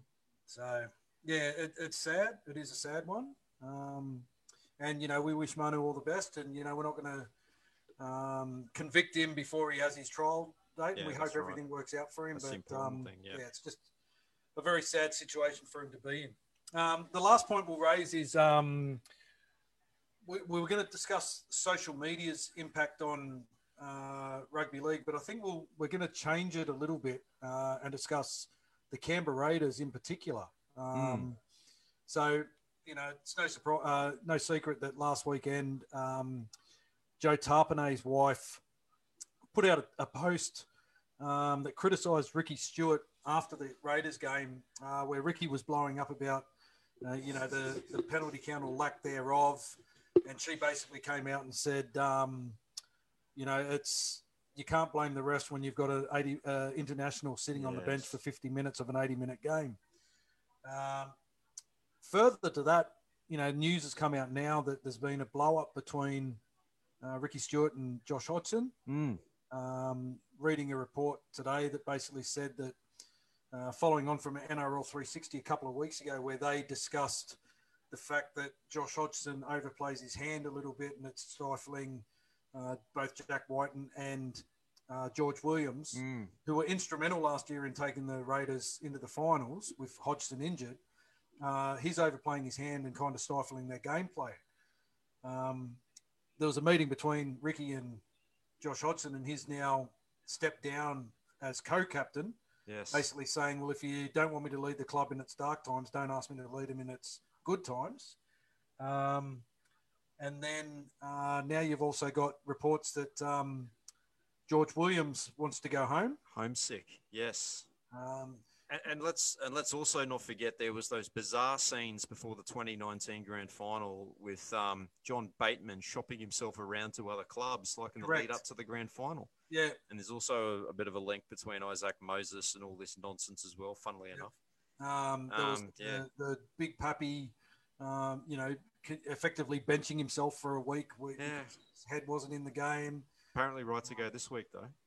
Yeah, he's, he's been named to play this week. Yeah. Um, and then there's also Ricky's chopping and changing of his of his Ross of his um, of his uh, of his team. It's it's almost like the guys that are playing out there are are now playing scared, fearing that if they make Yeah. a mistake in the game, they're going to get dropped the next week. It's um, Ricky's Yeah. wrath. Yeah. Uh, he's also linked to the Broncos, Josh Hodgson. Yeah, I, I saw that today. Uh, Tapine's been linked to any club that has money. Uh, um, but yeah, it's a it's a massive slide considering um, prior to us playing them, everyone was talking about you know the Raiders being one of the big six, and now they've Well, they they were, they were Yeah. definitely, and even after we played, even after we played them, Yeah. um, they still showed that they had the goods, and yeah, it's been a, it's been a dramatic form slide. Like they they would not like giving up an eighteen point lead up there in Townsville as well was, was very alarming. Yeah Raiders fan as well because they they don't do that kind of thing. no no so yeah interesting interesting to watch. So is there a bit of uh, fire with all this smoke? I guess is what Well- we're wondering. uh, will those clubs give a job to his missus to try and keep it quiet? Well, it's interesting, isn't it? Like people are coming out and criticizing her, but it's her, it's her Instagram post. She's a human. You know, I post what I want on mine. Yeah, that's right. She's obviously it's her, it's her space. She can have her say. Yeah, Yeah. she can have an opinion. Um, although if I was Joe Tapine, I'd probably tell her to rein it in a little bit because it's, it's putting Yeah, Really exactly. It's all well and good, love, but not uh, not if it's going to get me in trouble with old uh, Sticky. yeah, exactly. Because we all know how reasonable Sticky can be. Oh yeah, he's a Yeah. very reasonable man. Oh, mate. Um, yeah, so that's a set of six. Let's move on to the round nine preview, mate. We've got Manly this week. Manly again, after only having played them back into form about about a month ago. Yeah. Um, going out to Lottoland there. The team that was named is interesting because we'll go through it now. So we've got uh, Tuivasa-Sheck, fullback, obviously. Kosi and Maumalo are named on the wings with Pompey and Rocco Berry in the centres. Reece Walsh and Kodi Nikorima, the halves. JTB, uh, Egan, and Kane Evans in the front row. Joshi Curran and Eliesa Katoa is named to return in the second row there, which is really the only change to last week's run on team. yeah. And um, Tohu Harris there at lock. On the bench, we've got Jazz, Bunty, uh, Lisa Narmel, and Bayley Sironen, and the extended bench being consisting of Jack Murchie, um, Chanel Harris Tavita making his return, Yep. Tom Ale, and also Euan Aitken. So I think you and I were talking, and we expect a lot of changes to be made to this uh, starting 17. Yeah, I, I do. I, I um, if fit, I expect Euan Aitken to come into the centres and possibly push Adam Pompey out to a wing uh, and Ed, Ed Kosi to drop out. Um, That would make sense. Also, too, Eli Katoa hasn't played for a couple of weeks. I don't know if he'll actually start. Um, you know, there may be a shuffle with that. That uh, push him back to the bench, Tohu to second row, and maybe start Jazz at lock. And the other one is Chanel. um, whether they start Chanel uh, or bring Chanel off the bench. But if fit, I expect him to be in the 17. Uh, Yes. and Yeah, maybe- Brownie Brownie more or less said that in a in a report saying he was our starting um, halfback. Yep. So he's he's out, they, that he's basically considered by the club as if fit he is a starting half. So you would expect yeah definitely expect him to be in there at least in the 17 somewhere. Yeah, so I wonder if that's the case, whether they uh, go with the tried and tested, um, or the, the old combo of Kodi and Chanel, or whether Reece Walsh holds his spot and Kodi shifts to the bench. Um, yeah, it's going to be an interesting Yes. one to see. Uh, and I don't think, you know, we'll know much more until Sunday afternoon, uh, an hour before kickoff, when, um, yeah, when the uh, decisions will be made. But um, it's a strong looking squad. I'll give it that. Yeah, definitely. Yeah, there's a lot to lot to like about that team, and a lot of options, as we said. Like even on that extended bench, any of those guys could come into the team and do a great job. Yeah. CHT and Walsh combo would be fire. I agree, Mark Roberts. I reckon Yep. it'd be awesome. Um, yeah. Uh, I, I think Walsh has done enough in his two games to show that he's Oh yeah, he's the man to wear the six for us, regardless of who's wearing the seven. Uh, and I'd I'd keep him playing similar to what the Roosters are doing with Sam Walker. yeah, he's, Um, he's got to be there. Has to be there. Big Benny Murdoch's going to be a, a big out for us. Huge loss. He's added so much impact this year, as we knew he would. Yeah, Um, yeah. I'll tell you now that the surprise packet for me has been Josh Curran. Yes, Um, he's he's taken his opportunity with both hands. hasn't he? Yeah. Um, yeah, and just you know, what's he played? Three games, is it? This is this will be his fourth straight game, I think. Fourth straight Yeah. game. Yeah. So yeah, three games. He's been wearing that, uh, playing in that back row. He's played 80 minutes every game, uh, and his effort on effort lot of work. plays. Yeah. Yeah. his effort on effort plays have been sensational. His work rate is is um, very good. And I must say, when he first came to the club, I was not a massive fan of his signing. I, I didn't see the point Yeah. in, and and maybe that's because um, he was never utilised under Stephen Kearney. No, no, he barely got a look in. And even last year, he only got I think one game coming off the bench. Yeah, he, he didn't feature much. Yeah, he um, Right. So the, the injuries in the forward pack have really um, gifted him an opportunity, which Yeah. he's taken with both hands. And now he's one of those guys that you cannot leave out of that that run on 13. Yeah, definitely not on form. Yeah, he's he's he's adding a, a, good uh, sort of point of difference in attack as well. He's they're making a lot of tackles. I'm Yeah. just smiling. Um, Mark Roberts, Katoa to the 18th man. I reckon bring in the Loch Ness merch. Mate, uh, we're, huge. we're massive fans of the merch. yeah, we love the merchandise. Yeah, Yeah. I would love merch to get back in there. I, I think he offers us so much. Um, yes. Yeah, I think he'd be a great acquisition, uh, addition to that that bench. Mm. Um, this game, mate, it's it's going to be a different game to the game, the Manly that came out and played us a couple of weeks ago. Very different. Yeah, Simply I expect a lot more Tommy points. to- yeah, a lot more points will be scored in this game for sure. Yeah. Just don't want it to be level with like a couple of minutes left on the clock because you know what's going to happen. Yes, I do. Yes. I do. Um, Manly losing both uh, Josh Aloiai and Marty Tapau are big losses for them. Mm. Um, they lose a bit, little bit of their go forward, um, losing those guys. So I mean, that's that's in our favour. Yes. Um, but uh, yeah, I think uh, the turbo factor is is going to be a big factor in this game. Got to think- find a way to keep him quiet. We've got to nullify him. Yeah, we do, we do. Um, I think. And- Reece- go on. Yeah. Oh, sorry. I was just going to say we, we have to be aware now, as as he did last time. Cherry Evans might target Ken with his kicks, getting the kick in behind Ken and getting the speed machine, the old Ferrari out there, uh, Saab, Ah, yeah. uh, getting behind him because that was yeah. I mean he, he was badly sort of uh, showing up in that game, exposed. Yeah. Yeah. So we've I mean, got it's to be the same careful for that thing- as well. It's the same thing. Like um, like Kenny's a, a good scoring machine uh, when he's on the end of a back line and Mm. you know that kind of thing. It's similar to what Manu was like. Yes. Yeah. Very Manu Manu. was like, yeah. always susceptible to that kick in behind Yeah. and man having to turn and chase. Um, yeah. Uh, what is? Hang on. Uh, when did we beat last beat Manly? last Uh, year. we beat them twice last year.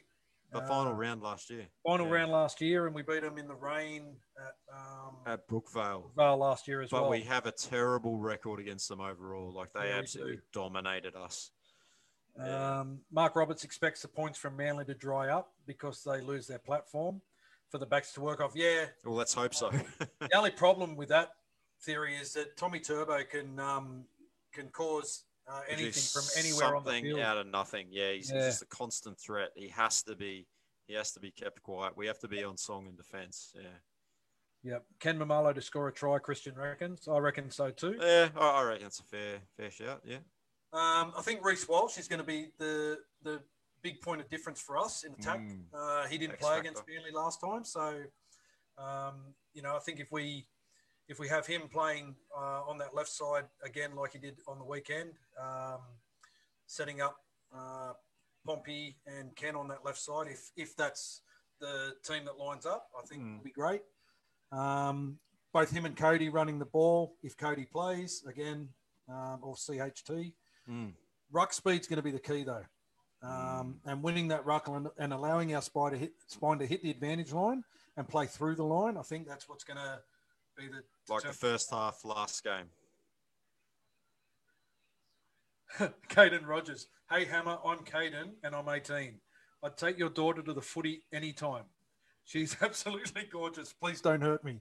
oh, Oh, thank you, Katie Rogers. Which daughter? I had two daughters with me at the footy last week, mate. So um, the one that wears the Warriors jersey, she's she's my youngest. She's 21, and the one that was in the green uh, Warriors shirt, uh, that's my eldest daughter who lives in Queensland, and she's 26 and engaged. So um, you're you're out there, but um, yeah, no, you never know your luck in a big city, brother. Um, hey Warren, how are you, bro? Um, just hope our boys turn up like last week, but for 80 minutes, absolutely, bro. We need to put a good 80 minutes. key. Has to be 80 minute performance. Yep. Um, so the other round nine games we got coming up this week. Uh, TK's back. I thought you were going to be, uh, to work, bro. Um, he can't stay away. He just can't No, get enough can't. of us. Yeah. Awesome, TK. yeah. Legend. Um, he says should be an awesome game. Just need our big boppers to do the hard yards. Absolutely, bro. yeah, um, just on that, TK, is is there an, a plan for Caden Rogers, the youngest one? Okay, I'll let her know, bro. Where do you live? Um, TK, is there a plan for another pitch party to happen at Mount Smart in the near future?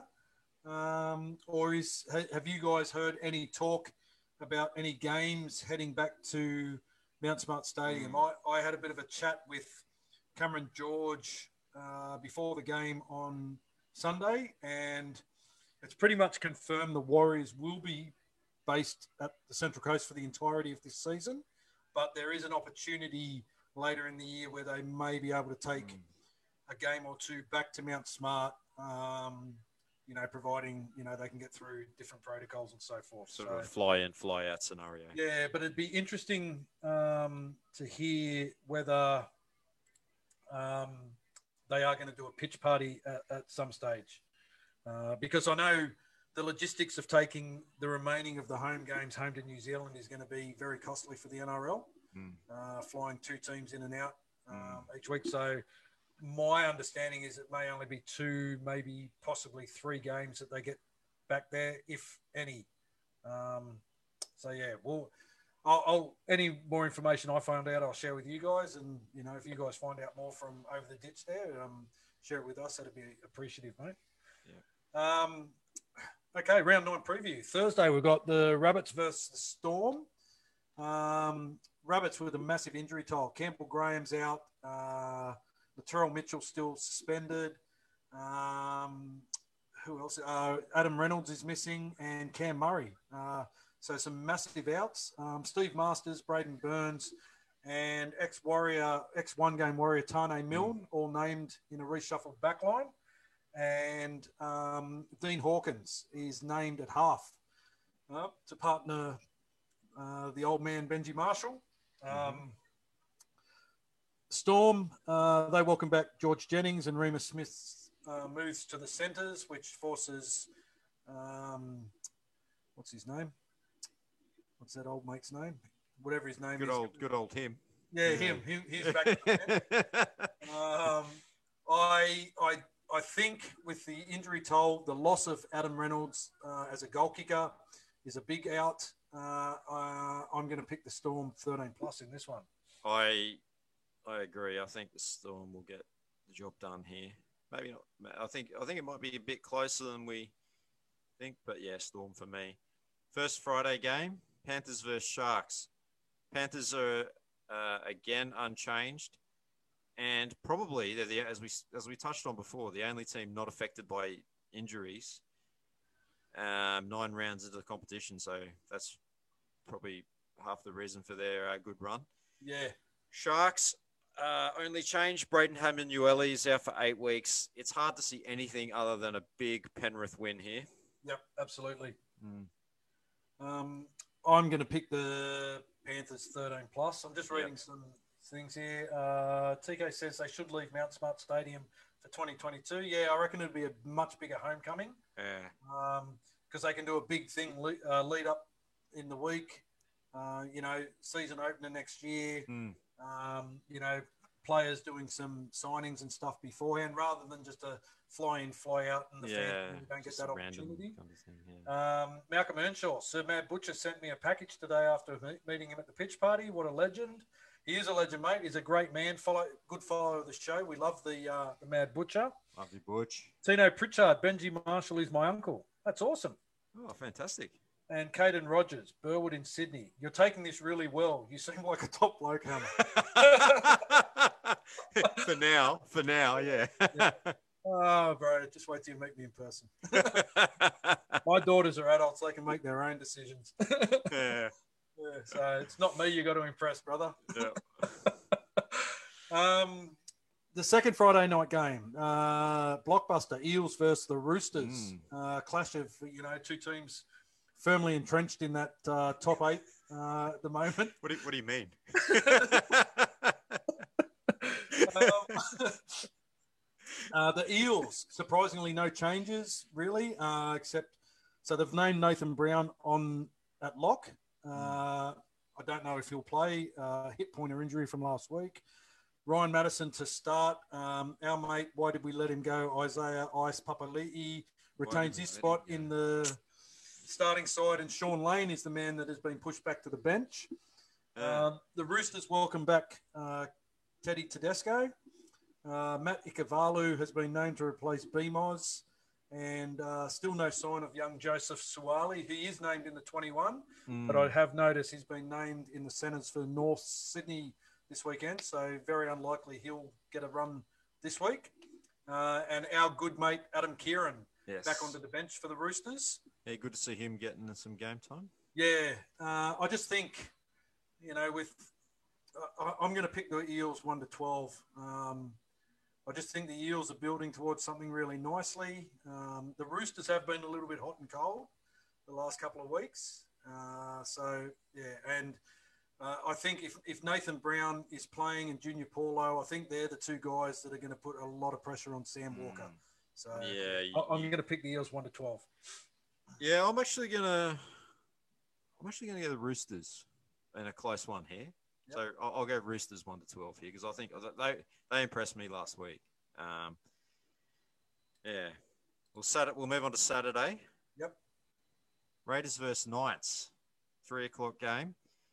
As we said before, Big Pappy back for the Raiders. It'd be yep. interesting to see if Tapine retains his spot on the bench after that um, social media lashing that he copped, yep. the old sticky cop.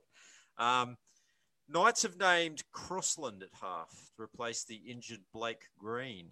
So, yeah, be interesting to see how he goes there. Because um, they're in desperate need of some spark there. The Knights, they are, again, they're another team in a big funk. Um, I was just going to say it's a hard game to pick because they're two teams that are sliding down is. the ladder. Yeah, it's yeah, two teams that probably were picked to be traveling a bit better than they are at the moment. Yep. Um, but looking at the teams and everything, I, would have to. I think I'm going to have to stick with the Raiders in a close one. Um, there's still too much talent in that team for them to be down for too much longer. I feel.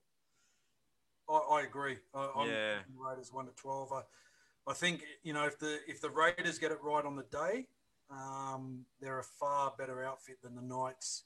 I think Crossland at halfback with Kurt Mann at five eight is a is a very makeshift sort of pairing, isn't it? Absolutely, mm. it is. Um, you know, not that Blake Green was playing good footy at, at the moment anyway. He's yeah, no, he did come he back did from his ACL good. and um, you know he's, he's lost a fair bit of pace and playing in slow motion and you know all respect to Blake Green, he's always a warrior in our eyes. But yeah, uh, that's it. Yeah, but yeah, I think the Raiders will get this one. Um, Tigers versus Titans uh, in another game that I think is going to be a lot closer than most people think. Yeah.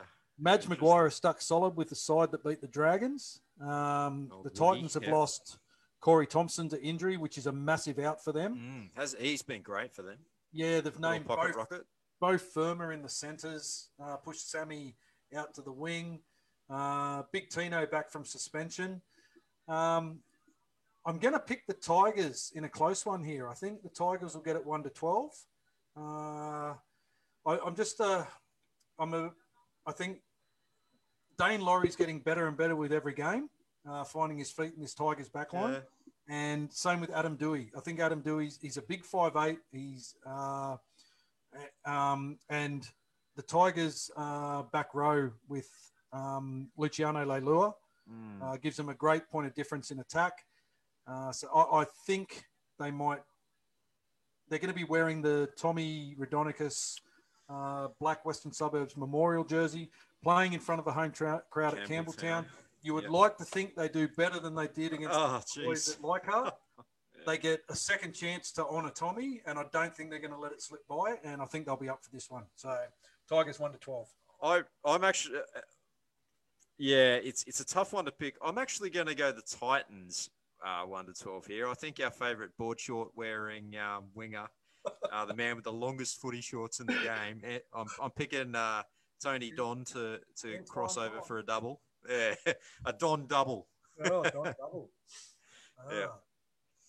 Okay, Cowboys and Broncos. This again, this is another interesting game and another fairly hard one to pick. Uh, it's a 7:30 game on your Saturday. Uh, so our good mate Toddy Payten has has lost Justin O'Neill, and I don't think he had a he really didn't have a great game against us. No, Justin O'Neill. He's just so Javid Bowen comes in for him in the centre. So he hasn't been seen in first grade for a while. He was 18th man on the weekend. Yeah, right. It's been a while since he's been. I remember seeing him running around. So Ben Hampton's been dropped, and um, Clifford is back at half. So Kevin Walters is stuck solid with his Broncos lineup. Um, yeah, this is this is a tough one to pick. Um, the Cowboys have been in good form. The Broncos had not been in good form up until last week, well, up until all but the first 20 minutes of that game. Yep. Um, look, I, this one being um, played up in Townsville, I'm, I'm going to go the Cowboys in a close one here. I, I, I, think Toddy Toddy will have the boys the boys humming after that one after learning lessons of uh, probably that second half there. Look, it, it's two teams that failed to play 80 minutes. Yeah, um, and that was speaking to Toddy after the game on the weekend. Uh, what a great again! I can't say what a great man he is. He's such a oh. humble man, um, great friend of, of the show. Definitely. Always has time for us. Uh, had a good chat to him after the game on the weekend, and he, he basically said that game on the weekend was uh, pretty much sums up where the Cowboys are at at the moment. They're mm. not an 80 minute footy team. Um, but in saying that, neither are the Broncos. I think the Broncos have 60 minutes in them. so I'm going to tip the Broncos 1 to 12. In what's the first for me this year, I haven't tipped the Broncos at all. Yeah, I was just going to say, this is probably the first time the Broncos have ever been tipped on Roo & Hammer. uh, okay. Oh, luck, uh, the first game on Sunday is uh, Manly hosting our Warriors at um, Lottoland. Mm. Uh, so, as we said earlier, Eli Katoa, Chanel Harris Tavita, and uh, Euan Aitken all back from injury and named in the 21 man squad. Um, for Manly, Marty Tapau and Josh Aloiai out. Um, I'm going to go with a Warriors 1 to 12. I think uh, our spine of um, Reece Walsh, Roger Tuivasa-Sheck, and Kodi slash CHT. Uh, I think will be too good for Manly on the day, and um, I, I'm going to go for a one to twelve victory for us. I also think we will win a close one, and it's going to be a dead set heart stopper again. Absolutely. This this uh, this Fitbit here is going to get a good workout. Yeah. All right, to wrap up the weekend, the uh, the four o'clock Sunday game, Dragons versus Bulldogs. Again, another another game I, I expect to be fairly close. Zac Lomax out for the Dragons, which is a massive loss for them. Fuimaono, who's typically a back rower lock, uh, playing in the centres there, which is an interesting change.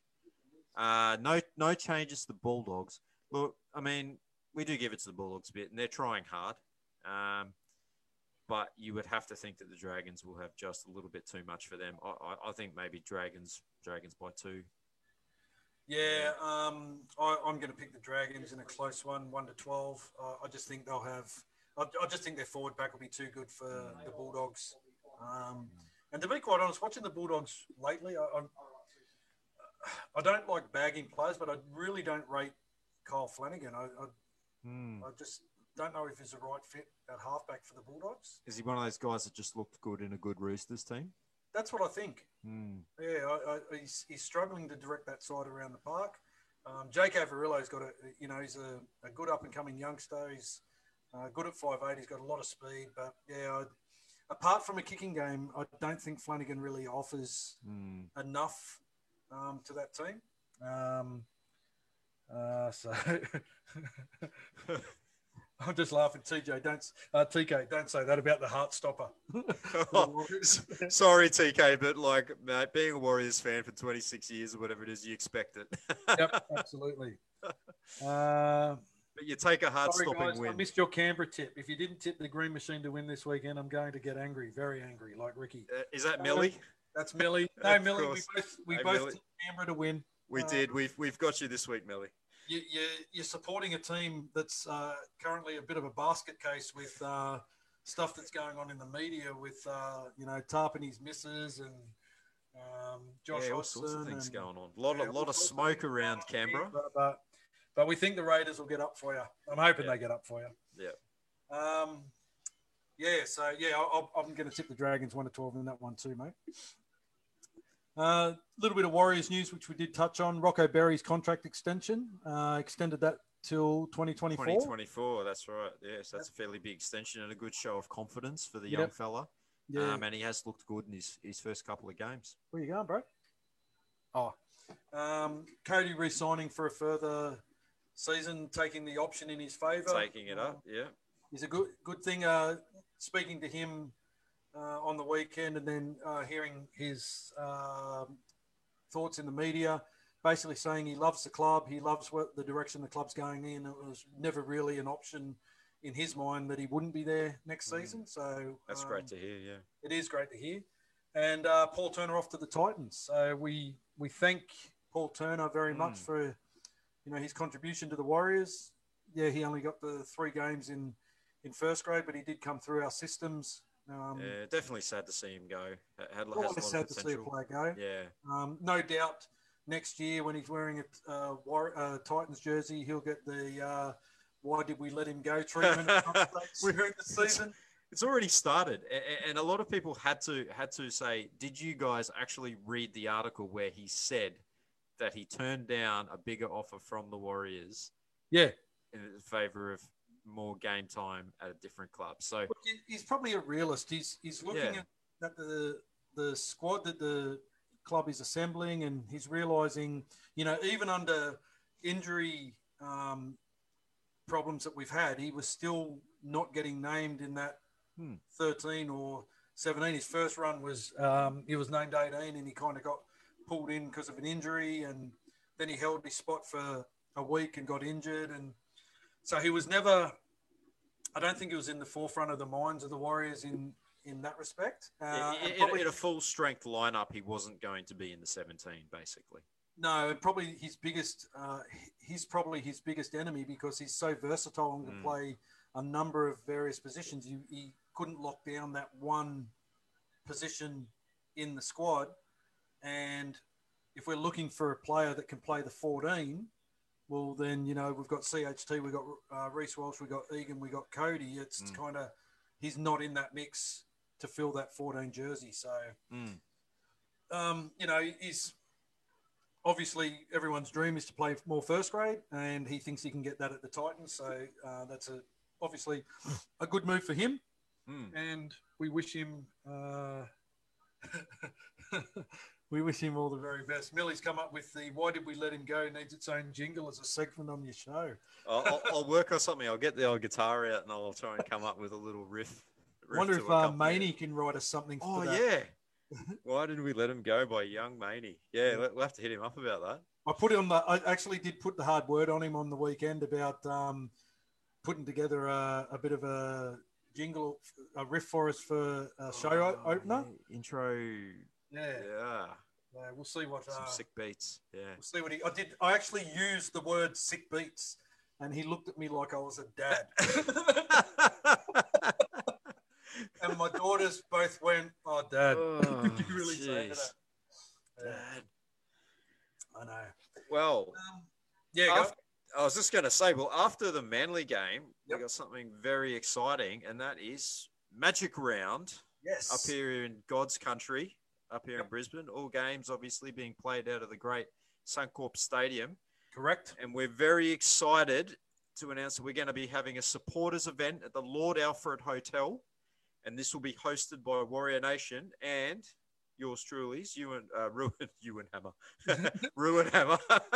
It'd be good if I got that right, eh?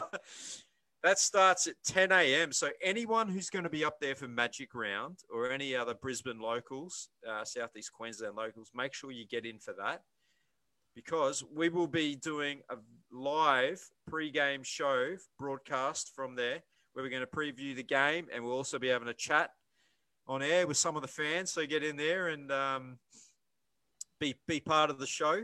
And Yep. uh, yeah, that'll, that'll be great. It'll be it'll be a wonderful event. There's al- it's already like a carnival atmosphere around Brisbane. I remember in 2019 when we had it, it was just great. There was a real good vibe. Seeing different jerseys everywhere. It was fantastic. It was like a rugby league festival up there. I'm, I'm looking forward to it, mate. I um I, I missed the first Magic round and had planned to go to last year's Magic round, and of course, COVID uh, put the kibosh on that. So, uh, really looking forward to getting up there. A massive shout out to Richie Morgan from Warrior Nation, Yes. who uh, has done a lot of work in the background uh, securing the Lord Alfred Hotel. Um, they're actually putting a s- private room uh, for us to host our event. Um, so if anyone is intending to go, please jump onto the uh, Warrior Nation page or our Roo & Hammer page. Go to the event, um, the Magic Round event, Confirm your that you're going. attendance. Yep. because uh, the room that they've given us at the moment only holds a certain amount of people, and um, if we go past that, uh, then they can change rooms for us. But they need to be able to do that before the day. Before the yeah, Um, they need some notice. As Rob said, the event's going to start at about 10 a.m.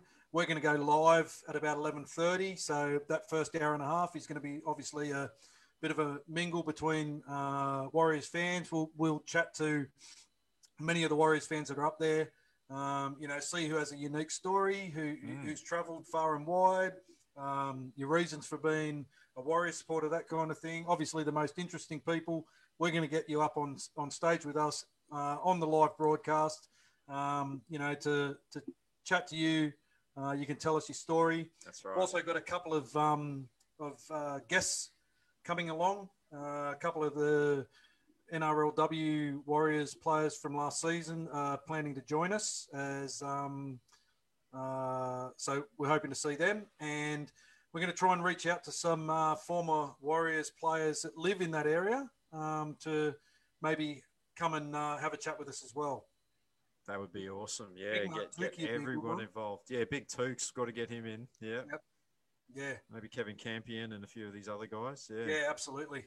Yeah, so um, yeah, so make sure you go onto the uh, onto the page, the Bruin Hammer page or the Warrior Nation page, and uh, you know, click that you're going to that event, um, so that uh, we can keep tabs on the numbers and make sure that you know we've got uh, room big enough to hold all of us. It's going to be awesome too. We're on the ground floor apparently.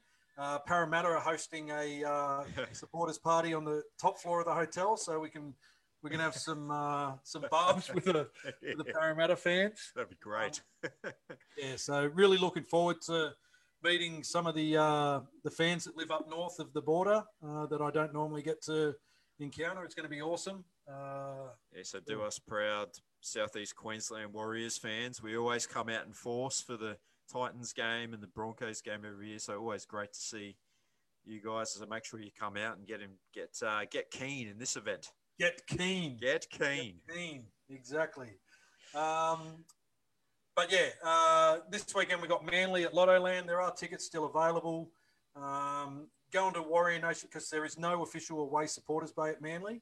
Um, half of their fields closed down or something. Mm. They're doing construction. Um, but if you go on the Warrior Nation page, they have um, a bay that they're buying their tickets in, so you can check to see what bay it is. I think it's just a general admission anyway. So make sure you look for uh, the other Warrior supporters that are out there. Just spoken about Magic Round, the lead up. Uh, if you haven't got tickets for Magic Round, make sure you get your tickets for the game.